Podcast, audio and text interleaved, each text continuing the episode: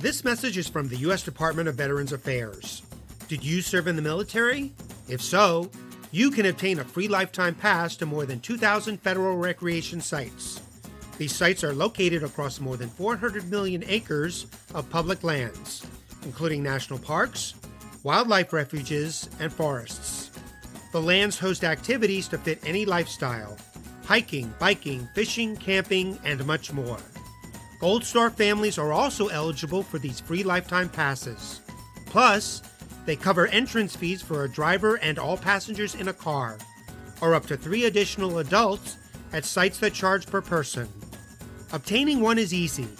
Just go to the National Park Service website, nps.gov, or the National Park Service app.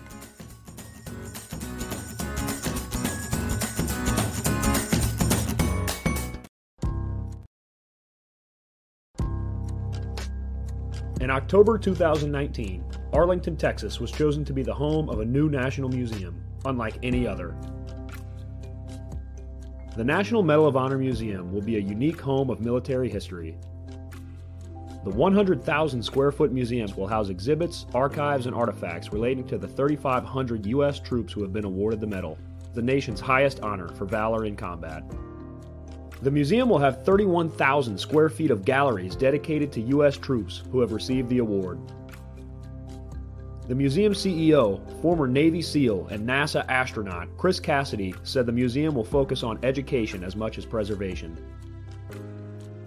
The building will have five areas dedicated to Medal of Honor winners from the Army, Marine Corps, Navy, Air Force, and Coast Guard. The main gallery will be located in a central plaza under a 25,000 square foot slab of steel, which will appear to be suspended in midair. It will be supported by five pillars. Black Rifle Coffee is a corporate sponsor of the museum, as are the Dallas Cowboys.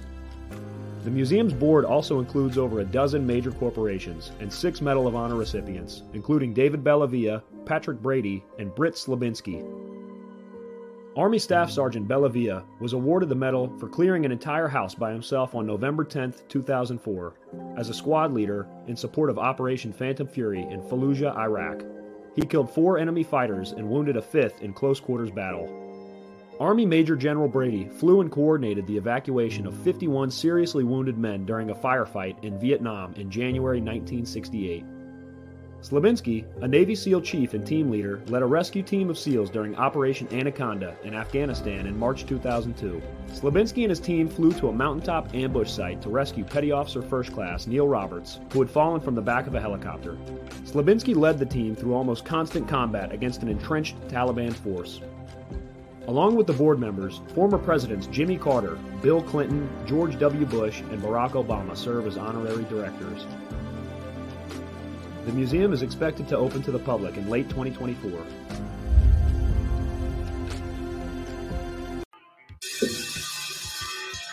All right, all right, all right. Welcome back. Fit Nation. We are a show founded by a veteran and hosted by two veterans and a military spouse. Our mission is to get people to tell their story to the world. If you're an author, share your tips with the Misfit Nation. If you're a musician or actor, our audience needs to know how they too can get into the business. Coaches, we love our coaches. Come on and share some of your tips with the Misfit Nation to help them become better versions of themselves. If you're a corporate leader or an entrepreneur, come on and share how you did it and how hard you have fought for success. If you're a veteran, first responder, or Gold Star family, we would love to have you come on and just share your story with the Misfit Nation. We always have time for you. If you're feeling down, alone, or starting to see the darkness, stop. Think about those who are around you. You are not alone. You will be missed. If you feel like your problems will be a burden to those in your inner circle or are embarrassed, dial 988. If you are a veteran, take option one. We need you to keep pushing forward. Don't make a permanent solution to a temporary problem. If you're a new listener, welcome to the Misfit Nation. Be sure to subscribe to our show on your favorite podcast apps and also on our YouTube channel at the underscore Misfit Nation. Subscribe and click the bell to keep you up to date with our latest episodes and all of our news. You can also find us on Heroes Media Group and About Face Radio. Now, let's get to the show.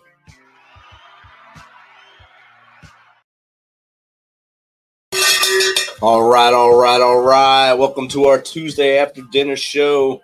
Uh, this is a good one tonight, y'all. Our guest is coming to us from across the pond. But first, a little public service announcement.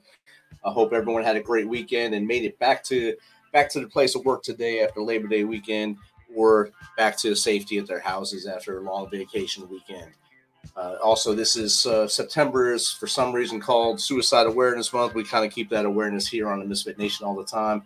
But check on your brothers and sisters, no matter if they served or not. Make sure to do it all right and make sure they stay with us another day. So, our next guest has a compelling story. It's an odyssey from the depths of addiction to the heights of entrepreneurial success. He was born prematurely to a mother struggling with addiction. He experienced her tragic loss at the tender age of 10. This combined with a suppressive family environment led to emotional disconnect and vulnerability due to substance abuse. As an entrepreneur, the pleasure, the pressures of running a business amplified his struggles with addiction until a fateful interaction with a mentor jolted him into confronting his reality. He was called a crackhead by this mentor. He was spurred to acknowledge his addiction and propelling him on a journey towards recovery. So, without further ado, let's welcome Luke Worsfold from from the UK, uh, founder and CEO of Lisa Inside Addiction, recovered addict, lead specialist, addiction counselor, entrepreneur, and podcast host. Welcome, Luke. Awesome. Thanks very much for having me, Rich. It's a pleasure to be here. It's great to get these connections. And uh, I always say this when we have connections from way outside. The internet is a wonderful place. It makes the world so much smaller. It makes us so so easy. I can reach out and touch one. You have you on here and bring your expertise to the Misfit Nation and let them understand everything, all the tools and tips that you have to bring to them. Yeah, no, awesome. It's great to be a part of this amazing community. Thanks for having me here. No problem, man. Luke, you, I, like I told you in the green room, I'm going to give about a two sentence blurb about you. If you don't mind, tell us a little bit more about you from as far back as you want to go to how we really got to where we are today. Yeah, okay, thanks. Awesome. So, my story starts if we rewind a bit to my mum, really. You know, she growing up was a drug addict and a, a, drinker. She drank, she was an alcoholic. And she drank and used drugs, you know, most of my life. And especially before I was even born, she was drinking and using drugs. And that caused me to be premature. You know, I was born at 26 weeks and I was as much as like I weighed the amount, the same amount as a bag of sugar. And my head was like the size of a tennis ball as a diddy little baby. And I came out of my mum's room five of my life, right? Already in many ways addicted to drugs and full of drugs in my system, um, just fighting. And unfortunately for my mum, her addiction didn't get any better there. And it just escalated through my early years, her drinking and using drugs. And she was in and out of rehab. And I got to spend time with her as much as I could. But as I got older, it became harder and harder. And when I was 10 years old, um, she passed away. She she died from drinking and using drugs. And for me, as a ten year old kid, I didn't really understand what was necessarily going on. I was kind of old enough to realize that drink was this thing that mum was doing, and it wasn't helpful and healthy for her. But I didn't really understand why and why she was leaving me and choosing drink over me, and then why she passed away and suddenly she was gone. And as a 10 year old kid, I did. I just ripped out everything that connected my head to my heart. I just numbed all of my emotions and suppressed and just shoved everything down just into this pit, never to be found again. And that was really, really challenging for me. You know, I wasn't really consciously aware of what was going on. It wasn't until later on in life where things really started to play out and materialize. But that was definitely a really big touchstone for me in my life where a lot happened and a lot of the psychological and subconscious programming was certainly set in my life. And as I grew up as a young kid with my dad and my two brothers, you know, they were four and five years older than me.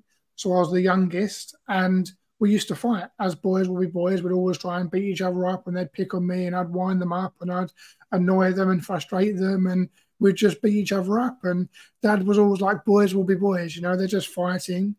But underneath that, only I've learned in hindsight was this grief, this grief of someone that our mum, who meant a lot to us, who passed away. So we didn't really know how to express emotions or deal with grief or talk about feelings. So we just expressed what a lot of men do, which is anger, right? Just violence, just fighting each other, beating each other up. And I remember a story that always comes to mind, which is when my stepmom, one of the first times she met me and my brothers, um, the door kind of opened to the front door as she was walking up to it. And my middle brother, Matt, he ran out the front door and two seconds later, there was me chasing him with a cricket bat down the road. And that was one of the first times my stepmom met us. It was because I was chasing him down the street with a cricket bat, trying to hit him around the head or whatever was going on. We were just fighting. And as a young kid, you know, we laugh about it, that masculinity, if that's how guys are, that's how boys are growing up. But for me, that just reinforced the suppression of emotions, although the only emotion that was allowed was anger and being strong and putting on this mask and this brave face in my life. And that was further reinforced, you know, as time went on I went to school. That was reinforced by my peers and the people around me. And it was at that time when I was in school when drugs were first introduced to me and alcohol was first introduced to me. You know, I had my first drink and I had my first cigarette and my first joint and my first line of coke. And it was at that time when I just started to be around that peer group and it started to get embedded into my system of drinking and using drugs. I mean, I wasn't an addict uh, by any means at that point in time. I was just a teenager, just having some fun at weekends. But those two parallel processes, the discovering alcohol and drugs and then suppressing all my emotions, they were subconsciously in my life colliding and escalating and slowly underneath bubbling up. And that led me to the point where I left school rich. And when I left school, I went on to start my own business. I wanted to be an entrepreneur, I wanted to be a businessman and that went well. You know, I grew my business in a very short amount of time. We grew to like five employees. We had um, an office and we had a team of us that were all just a band of rebels growing and taking on the world. And we built websites and did marketing for companies in the UK and grew their companies and made money. And as we were making money and celebrating and really growing as as entrepreneurs, we would drink and go out and party and you know, do coke and have fun, and that all seemed so innocent. But as time went on, it just got worse and worse and worse, and just escalated and escalated and escalated until the point where I lost the whole business because I was spending money I didn't have on cocaine and drinking and on, you know, smoking weed every day and just being in that cycle, being able to handle the stress, always having this mask of masculinity of being a shrewd businessman who had to always get on with stuff. And that was really challenging to be stuck in that identity and stuck in that pattern. And like I say, I lost the whole business. And that was a really challenging time in my life. Um, but that gives you a bit of a background of kind of where I've come from. Wow, that's a that's compelling right there. To, I started to stand this off with this is a compelling story. That is a compelling story right there. Uh, like you said, boys will be boys. You, know, you chasing your brother with a cricket bat. My brother hit me in the face with a skateboard growing up. So I, I understand that 100. percent and I think any all the guys listening, even the girls listening, they'll understand that uh, siblings fight and siblings do that stuff, and sometimes it's an outlet of something else. And I think you you were born with a challenge already, just the, your circumstances when you were born. And that, do you think uh, since your mom wasn't an, an addict and did all the addiction kind of stuff in front of you, did that make you more prone to addiction by someone else? Yeah, definitely, definitely. I definitely think there's uh, learned behavior and being around that behavior as a kid that definitely got modeled to me that this is a way on an unconscious level how we how we manage our emotions and numb our emotions and just shut everything down and definitely being around mum there's definitely memories i have of her being drunk and being out of control and having to carry her home as like a seven eight nine year old kid and having to try and sort out different situations so it was definitely modeled to me and that's definitely something I learned and was one of the causes of my own addiction for sure. Definitely, and uh, uh, I believe the, the way you uh, handled this part of your journey past that, once you were were you called to crack it by your mentor, that kind of set the bells off for you. I think right there, losing the business, being called that now, now all the wheels are going in the right way. Yeah, definitely, definitely. And I remember that moment. Just to drill down in it a bit was I'll remember it for the rest of my life. You know, I just you know, the business was crumbling around me. I had people calling my phone every single day asking for money, asking for their projects. I wasn't going into the office. I had to move out my penthouse flat into a house share. And I had to get rid of the Mercedes, all those kind of luxuries. And I just had literally nothing left. And I was calling through all the different people in my phone book to try and get them to lend me more money to keep using drugs and keep going because I just didn't want to face the reality. And as I got and over the weeks exhausted every single person, I had one number left.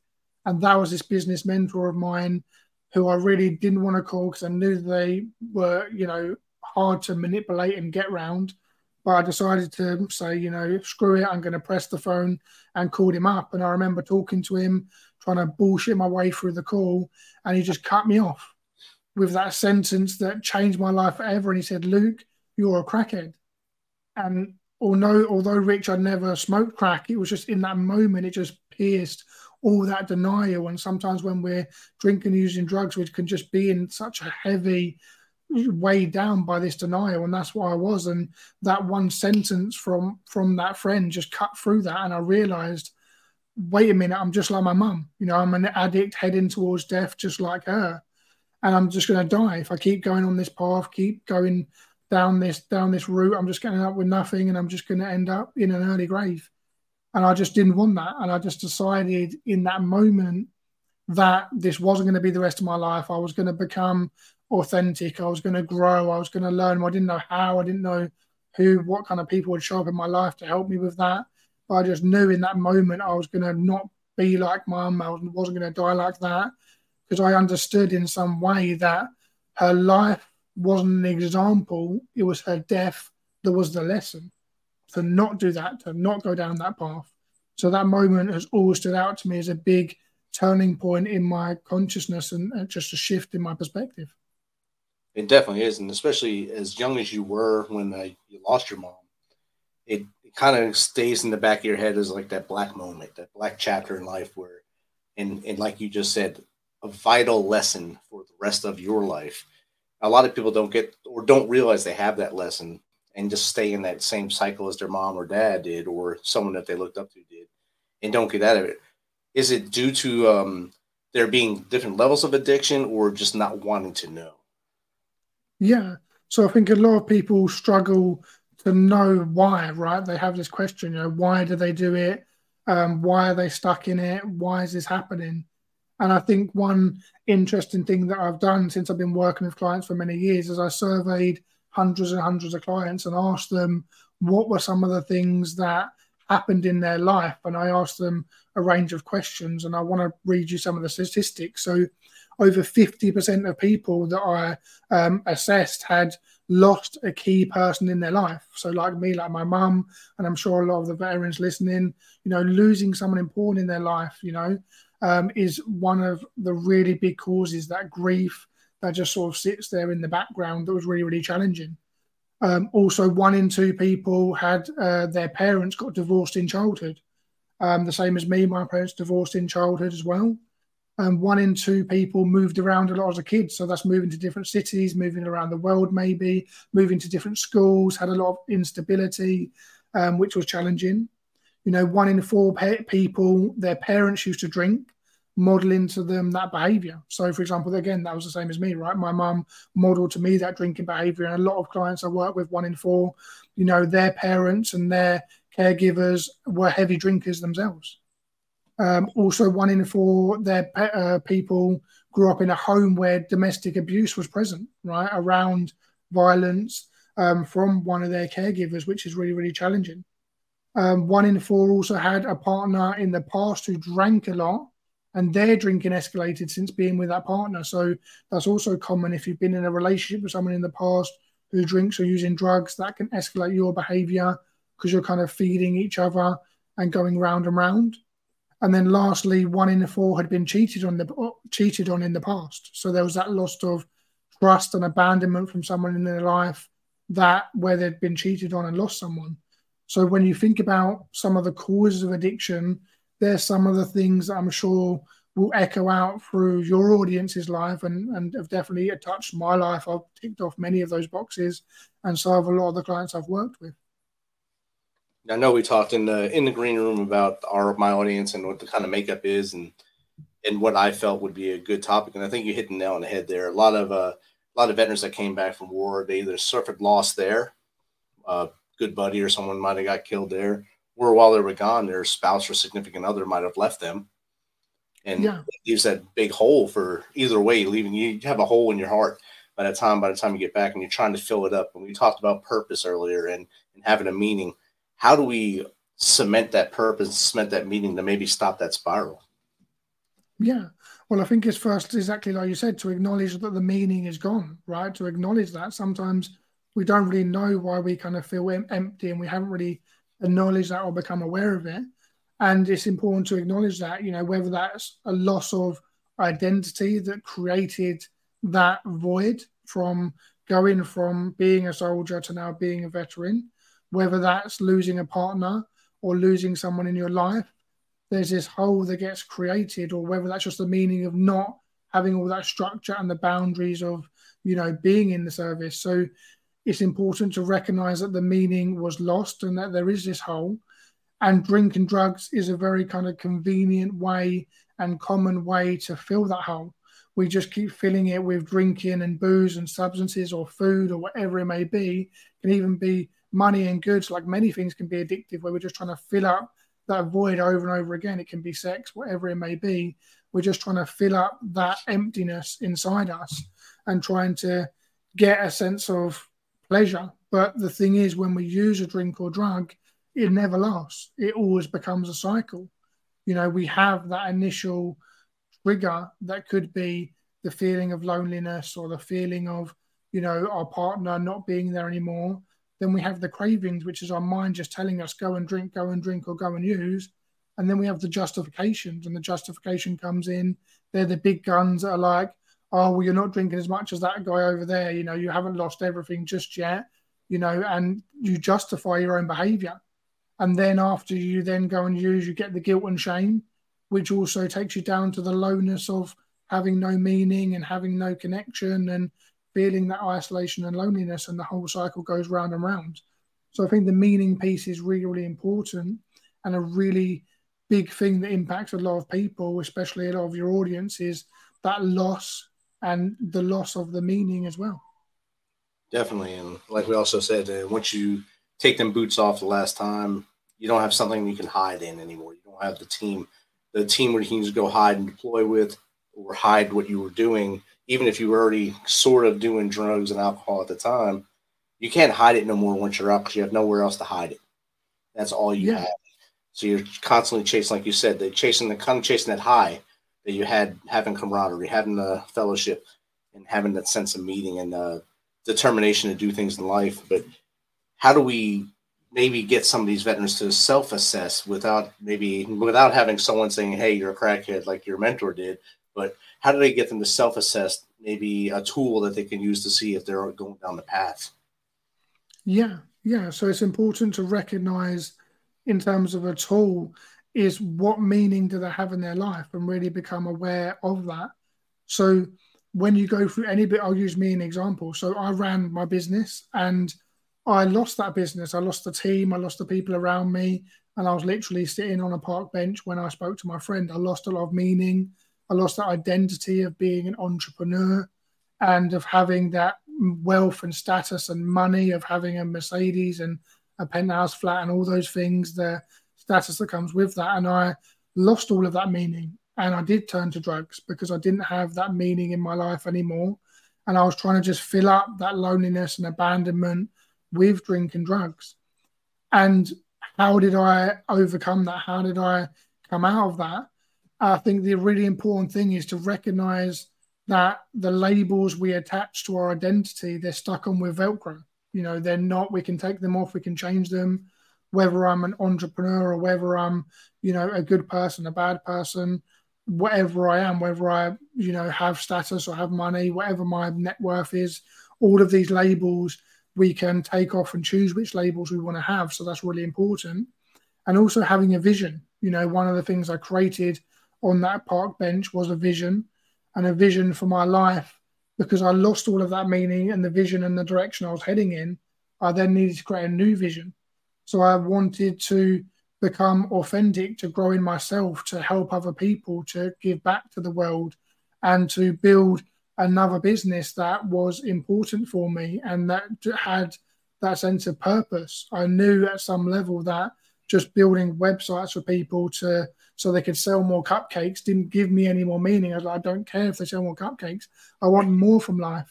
Whereas now, when I connect someone, I come on a podcast or share something or help someone, that gives me a lot more meaning. It's a lot better reason to get up in the morning.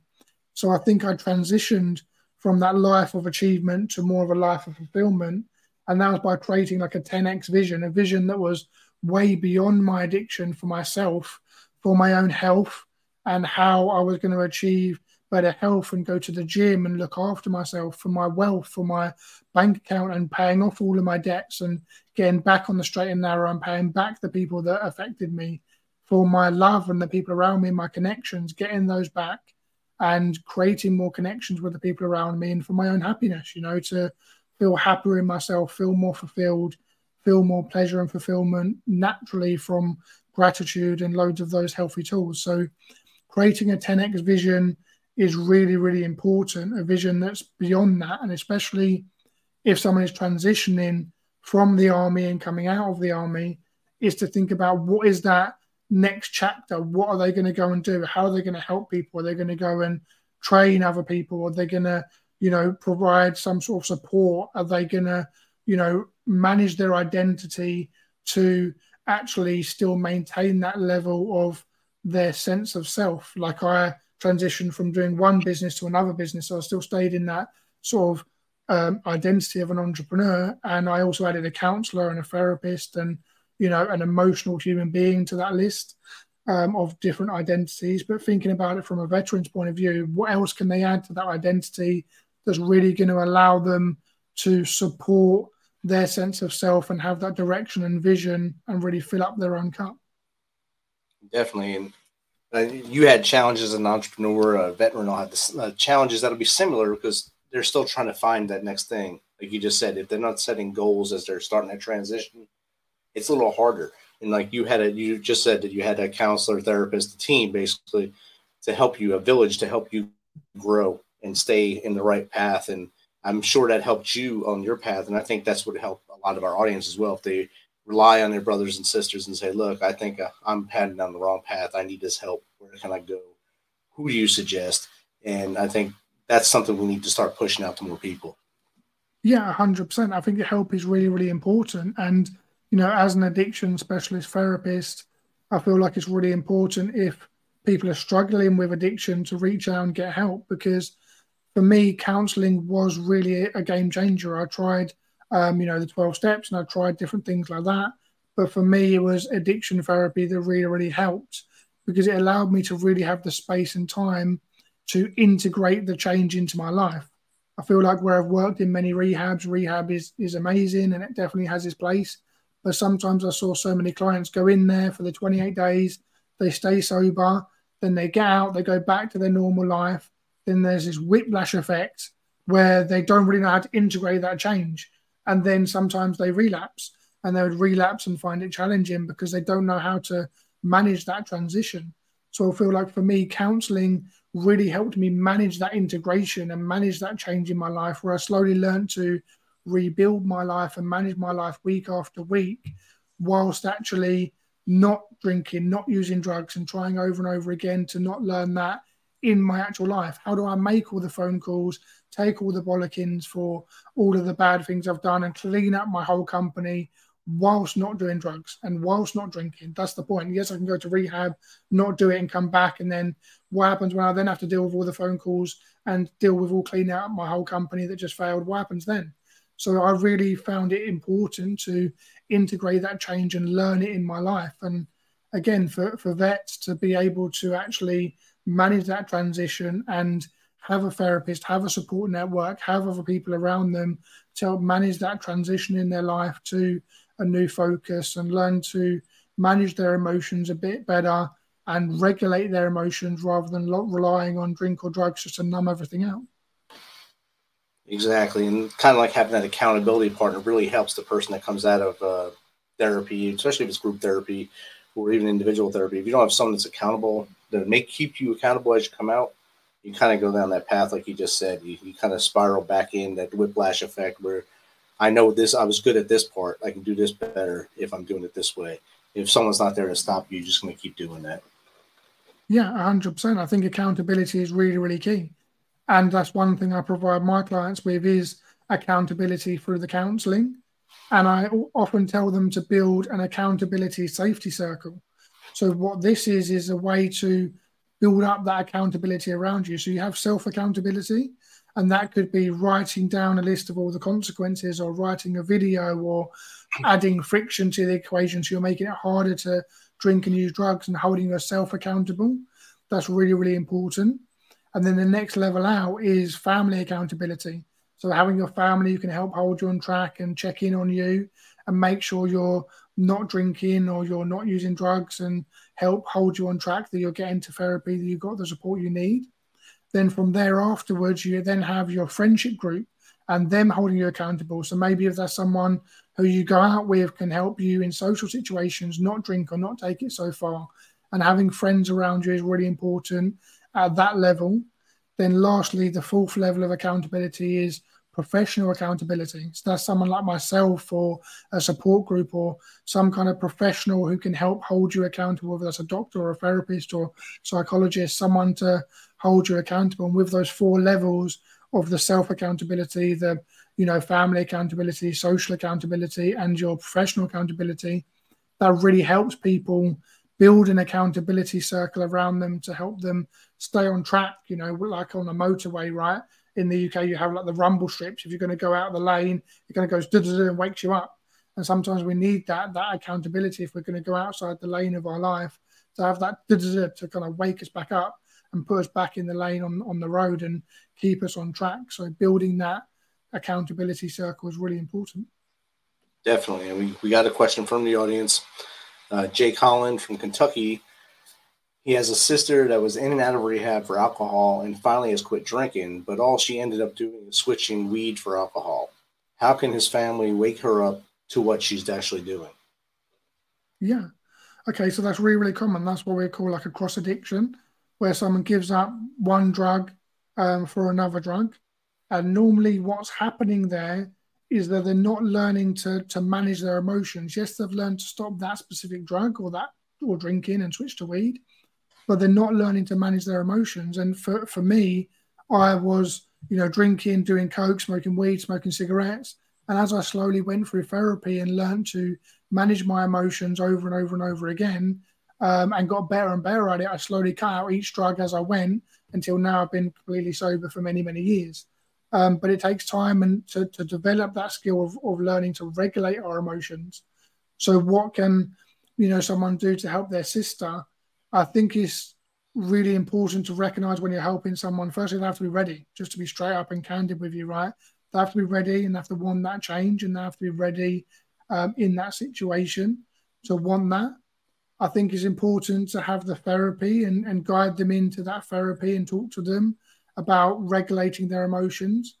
Also, to recognize that they've done well, right? If they've gone from alcohol to weed, like that's progress. Sometimes we see it as a massive failure, you've failed but really that's still a step in the right direction. They're going, they're learning to manage their emotion better. Their their drug use is getting less and to sort of softer drugs. And that's what happened to me going from cocaine to alcohol to weed to cigarettes and then to nothing. Over time, I slowly got better at managing my emotions. So, really sitting down, having like an honest conversation with them and trying to express to them that they're doing well and they just need to keep going, engage in therapy, keep that support group. You know, just because you went to rehab doesn't mean that you're suddenly solved. It's an ongoing process to stay in therapy and work on things. And another one thing, just to kind of end on that point, is to look after yourself. A lot of people often find themselves putting a lot of energy and effort into supporting their family members. It's really important to have the self love and self care for ourselves and to look after ourselves in the equation. Outstanding. Jake, I hope that answers your question. And he says, thank you. And then another listener says, uh, at the end of the day, you have to want to change as well. Yeah, exactly. Forced, exactly. You have to want to actually make the change. And that's from my, from my brother who hit me with a skateboard.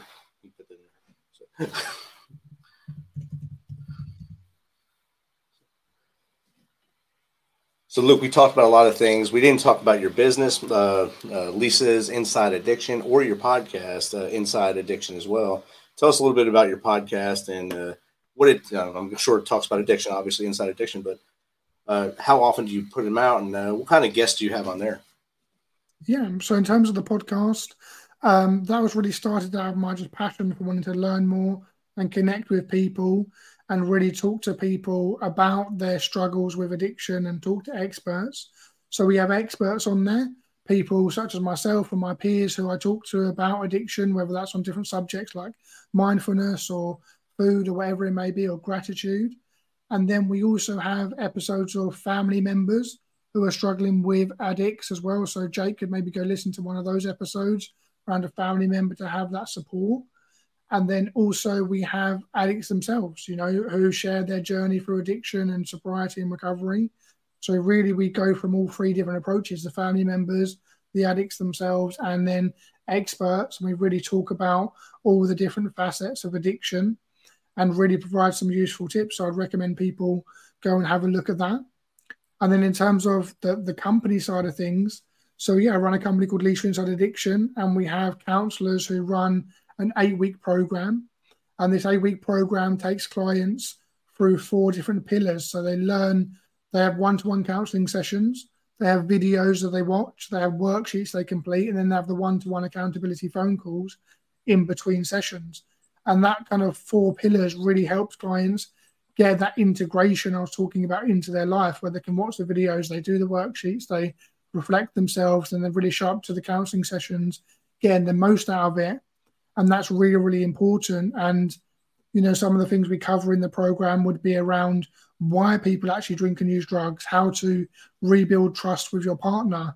They also learn loads of therapeutic tools to regulate and manage their emotions how to handle social situations how not to relapse like so much stuff is covered that's really important. But i really focus on that approach that is around integration that's really really the, the key for me Outstanding. Luke, again, thank you for taking some of your uh, morning time to hang out with us here uh, during our nighttime. How does someone get in contact with you? Maybe just to chat with you like we just did, have you on their show, or maybe get some help from you? Yeah, perfect. So the best place for, for people to go is to the website insideaddiction.co.uk. And one thing I'd like them to go to is insideaddiction.co.uk forward slash why. And on there is like a self assessment that clients can take and that'll really tell people if they have a problem with drinking or if they have a problem with drugs, and it'll kind of grade their life on some of the factors we went through in terms of why it's happening, their subconscious programming, their social circle, and their self care, and if they're taking care of themselves. And it'll kind of give them a bit of insight into why this is happening and give them a 38 page personalized report for them on their specific situation and some of the tools they can use to help to get out of that situation. So really taking that self-assessment would be the first place to kind of go so they can really get some help and get that ball rolling is what I'd recommend. Awesome. Thank you, Luke, again for taking some of your time tonight and sharing a lot of information with Misfit Nation tonight. I hope the Misfit Nation was able to absorb some of that. Like I told you in the pre-show, if we reach one, we teach one, and that, that's a victory for both of us. Yeah, awesome. Thanks very much for having me, Rich. All right, you have a good rest of your, uh, I guess, morning time. okay, perfect. Cheers. Cheers.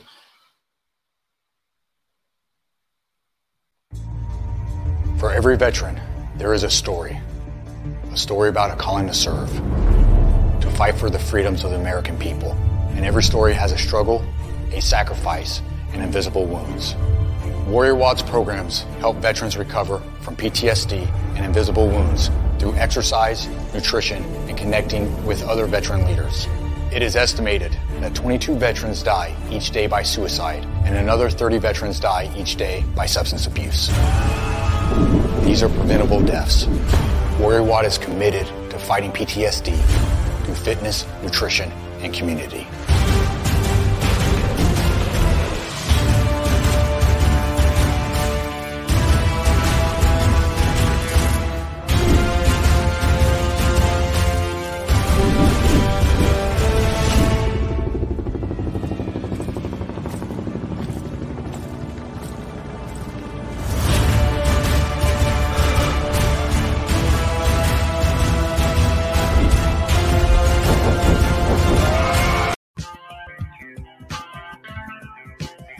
Checking us out and being a part of the Misfit Nation. Don't forget to visit our website at themisfitnation.com. That's themisfitnation.com. Check out all of our past episodes and get some of that great Misfit Nation gear. As always, be humble, stay hungry, and keep hustling. Because we are Misfit Nation. Misfit Nation. Misfit Nation. Misfit Nation.